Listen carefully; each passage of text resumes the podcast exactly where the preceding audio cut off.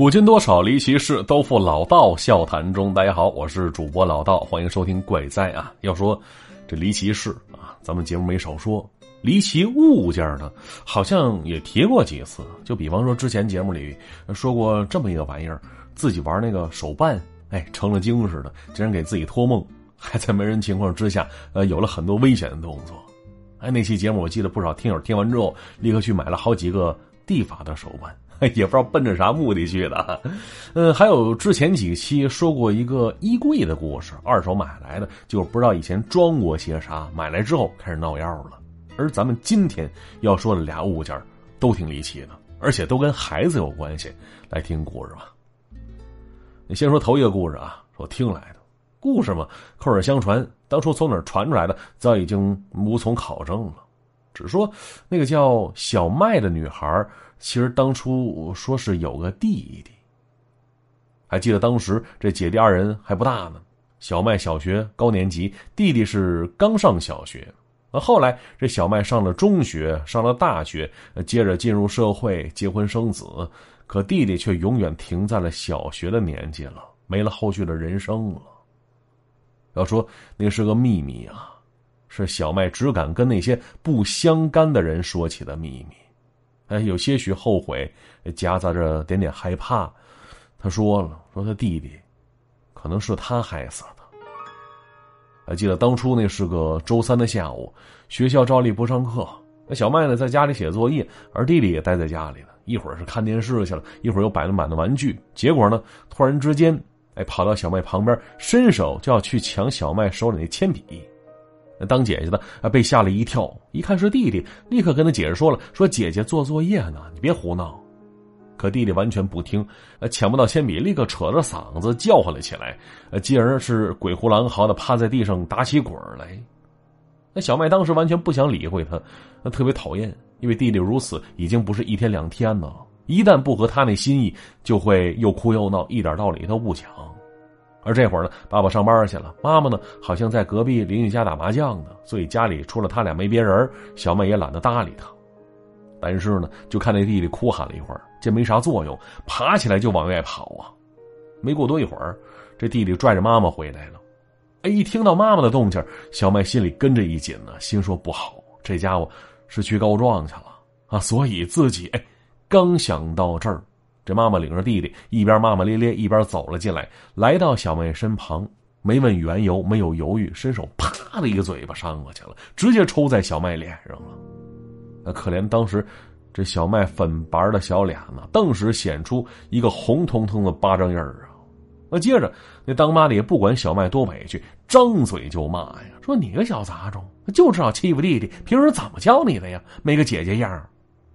话说，就那一巴掌。把那小麦扇懵了呀，半天这眼泪才淌下来，张嘴想辩解，那，却看到站在一旁那个弟弟是咧个嘴，假模假式的哭的比他还凶呢。可趁着妈妈不注意，却时不时冲那小麦摆鬼脸儿。就这会儿，那当妈的依然在旁边骂着，说什么当初不是看你可怜，再加上家里没孩子，怎么可能把你留下那供你吃喝的？告诉你啊，再被我发现你欺负弟弟，看我不打死你！说完，这当妈的转身就出去了，呃，嘴里念叨什么麻将啊，什么牌的。看样子那弟弟这会儿真是从牌桌上把妈妈给拽回来的。而临走时，那个弟弟哎呦得意洋洋的样子，一伸手把那小麦铅笔抢过来了。他呀不是为了用这东西，就看那瘪犊子是攥在手里，俩手一掰，嘎巴一声，直接把那铅笔撅折了。那见此，这小麦心里又是一阵委屈。刚刚止住的眼泪这会儿又下来了。他是直接跑出去了。没错啊，这小麦是被领养的孤儿，现在的爹妈不是亲生父母。而直到后来，他才知道，说领养他的这对爹妈当初一直没孩子，去了医院看了医生，也没查出什么具体问题。啊，结果身边人给他支了一招，说你啊，先领养一个，啊，有了这个，容易引来之后亲生的孩子。就这说法，甭管靠不靠谱啊，听在他们耳朵里，直接钻心里去了。没过几天，就把小麦接回来了。结果后来啊，还真如那人所言，生了个男孩。没错啊，就是那个令人讨厌的弟弟。而这当妈的面对亲生弟弟，这是宠溺有加，可对姐姐小麦呢，没有丝毫温暖给予，认为小麦那就是个工具人。现在目的达到了，公吃公喝养着他，还有什么不满足的呀？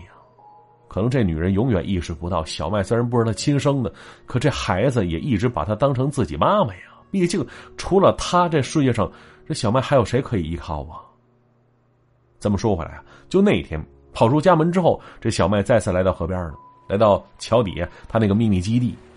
要说这里啊，除了他没人知道，就这里能给予他的，甚至比那个叫做家的地方还要多呢，还要有安全感。那就这样，小麦哭也哭累了，却依然想不通自己究竟做错了什么呀？又为什么要承受这些呢？那结果就在他起身要回家的时候，突然瞧见不远处桥下更深处河水边的石头堆旁边，好像有个粉红色的东西。那挺扎眼的，走过去一看，哟，那是个娃娃，古董娃娃，穿着洋装，梳两条大辫子，是干干净净，挺漂亮的。要说这娃娃放在这儿显得那么的突兀。哎，不像是谁丢这儿的，哎，倒是像谁不小心落这儿的。但是这地儿，说谁会落这儿东西啊？呃，见此，这小麦赶紧把娃娃捡了起来，自言自语的问着：“说你怎么会在这儿呢？孤零零的，是不是跟我一样没有家人疼啊？”哎，就这话说的，挺让人心疼啊。那话说，就那一天一整个下午，小麦抱着娃娃聊着天，说着话，把自己肚子里那些委屈苦闷都说给娃娃听了。哎，就好像那是个有生命的小家伙似的。啊，就那天回到家的时候，天都快黑了。呃，小麦匆匆忙的把娃娃收到自己床铺里边，生怕被那个弟弟发现呢。可结果呢，那天吃晚饭的时候，这当妈的是伸手就揪那小麦的耳朵，又是一通破口大骂，骂他不懂得照顾弟弟，还把弟弟的腿都磕青了。说完，指着弟弟的小腿，随手对着小麦又是一巴掌。当时这小麦委屈的眼泪又下来了，说那不是他弄的，可当妈的不听，那小麦也懒得解释了，毕竟自己说的，他们哪次相信了？而谁知道这弟弟那鱼腥是在哪儿弄的呀？赖在他身上，可能也只是发泄他们心中怨气吧。话说那天晚上，小麦回到自己房间，不敢大声哭，只能低低啜泣，然后用小到只有自己能听清的声音，跟那洋娃娃哭诉着自己的委屈。他说了。说他最讨厌那个弟弟，如果弟弟消失掉就太好了。那最后这小丫头哭也哭累了，迷迷糊糊就睡着了，而半梦半醒之间，也不知道是不是自己在做梦呢，听到了一些稀稀疏疏的声音，模模糊糊的，哎，好像还看到旁边那娃娃冲着自己笑呢。若娃娃冲自己笑够瘆人的，哎，不是那种瘆人的微笑，就是那种眯着眼睛的笑。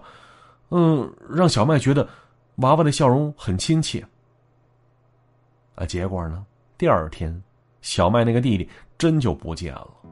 那家里着急，喊上街坊邻居一起找去，却哪儿也找不见，就跟凭空消失了似的。而小麦，相比于失踪那弟弟，他更关心那个突然消失的娃娃。没错，那娃娃也不见了。他回想着，呃，睡觉之前本来搂在怀里，一起在床上趴着呢。可一觉醒来，怎么不见踪影了呢？哎，不知为什么，小麦总感觉娃娃的失踪跟弟弟的消失有着某种说不清的关系。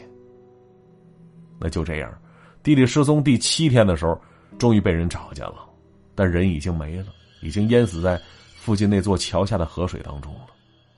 当妈的不能接受这个事实，发了疯似的喊着弟弟的名字，最后那弟弟尸体被运走。而当妈的回家时，却抱回来一个洋娃娃，而且嘴里不停念叨着说怀里这个娃娃就是弟弟。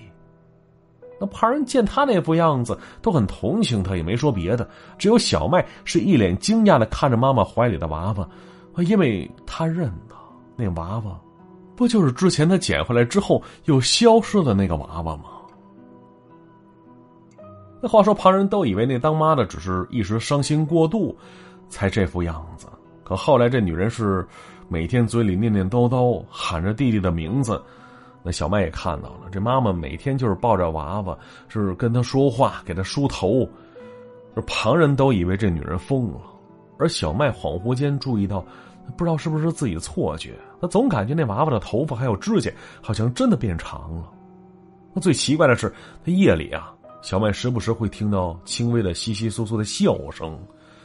那笑声，他以前听过。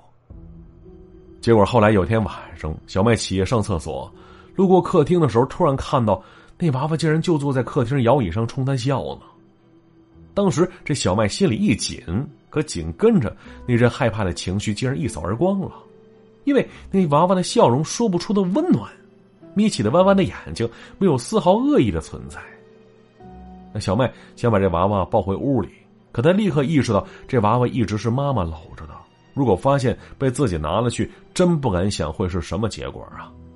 那琢磨着先去上厕所吧，啊，所以转身去了洗手间。可还没走几步呢，恍惚间又是一阵笑声。那小麦好像听到有人一边笑着一边说着：“什么孩子，妈妈会保护你的。”哟，一听这话，小麦一愣，以为是妈妈在说话，又在那自言自语了呢。可回头一看，这哪有什么人呢？哎，不仅没人，连刚刚摇椅上那个娃娃，此时也不见了踪影了。要说就这样，又过了一个月。这当妈的是神色憔悴，人已经瘦得脱了相了，嘴唇青紫，脸色苍白，眼窝深陷。那小麦见他每天只知道抱着娃娃喊着弟弟的名字，那再后来，竟然把他送去了精神病院了。去的时候，小麦看到妈妈依然抱着娃娃，可后来跟家人一起去看妈妈的时候，小麦哎就没再看见那个娃娃了。那询问大夫、医生，哎，他们却对那娃娃完全没有任何印象。那询问家人，询问父亲，哎，他们也完全不知道小麦说那娃娃是什么。哎，到这儿，好像除了妈妈，那娃娃好像只有小麦见过似的。但往后，一直到后来很久很久，这小麦也没再见过那个洋娃娃了。那再后来，小麦也长大了，养父跟他说起他那身世，原来这小麦亲生爹妈并不是抛弃了他。而是他出生没多久，爹妈就遭逢意外离世了。当时那养母就怀揣着自己那份心思，跟养父商量着，之后就把小麦接到家里来了。那根据养父说，是这个小麦爹妈留下一箱行李，啊，里边那些值钱的物件都被养母卖掉了啊，其中好像就有一个古董娃娃，一直没卖出去，可后来也不知道去哪儿不见了。所以后来的事儿啊，大家伙也都知道了。没错，这就是小麦，跟他那个娃娃的故事。那至于第二个，咱们今天要说的邪门的物件啊，咱们下集继续说。好，我是主播老道，下集再见。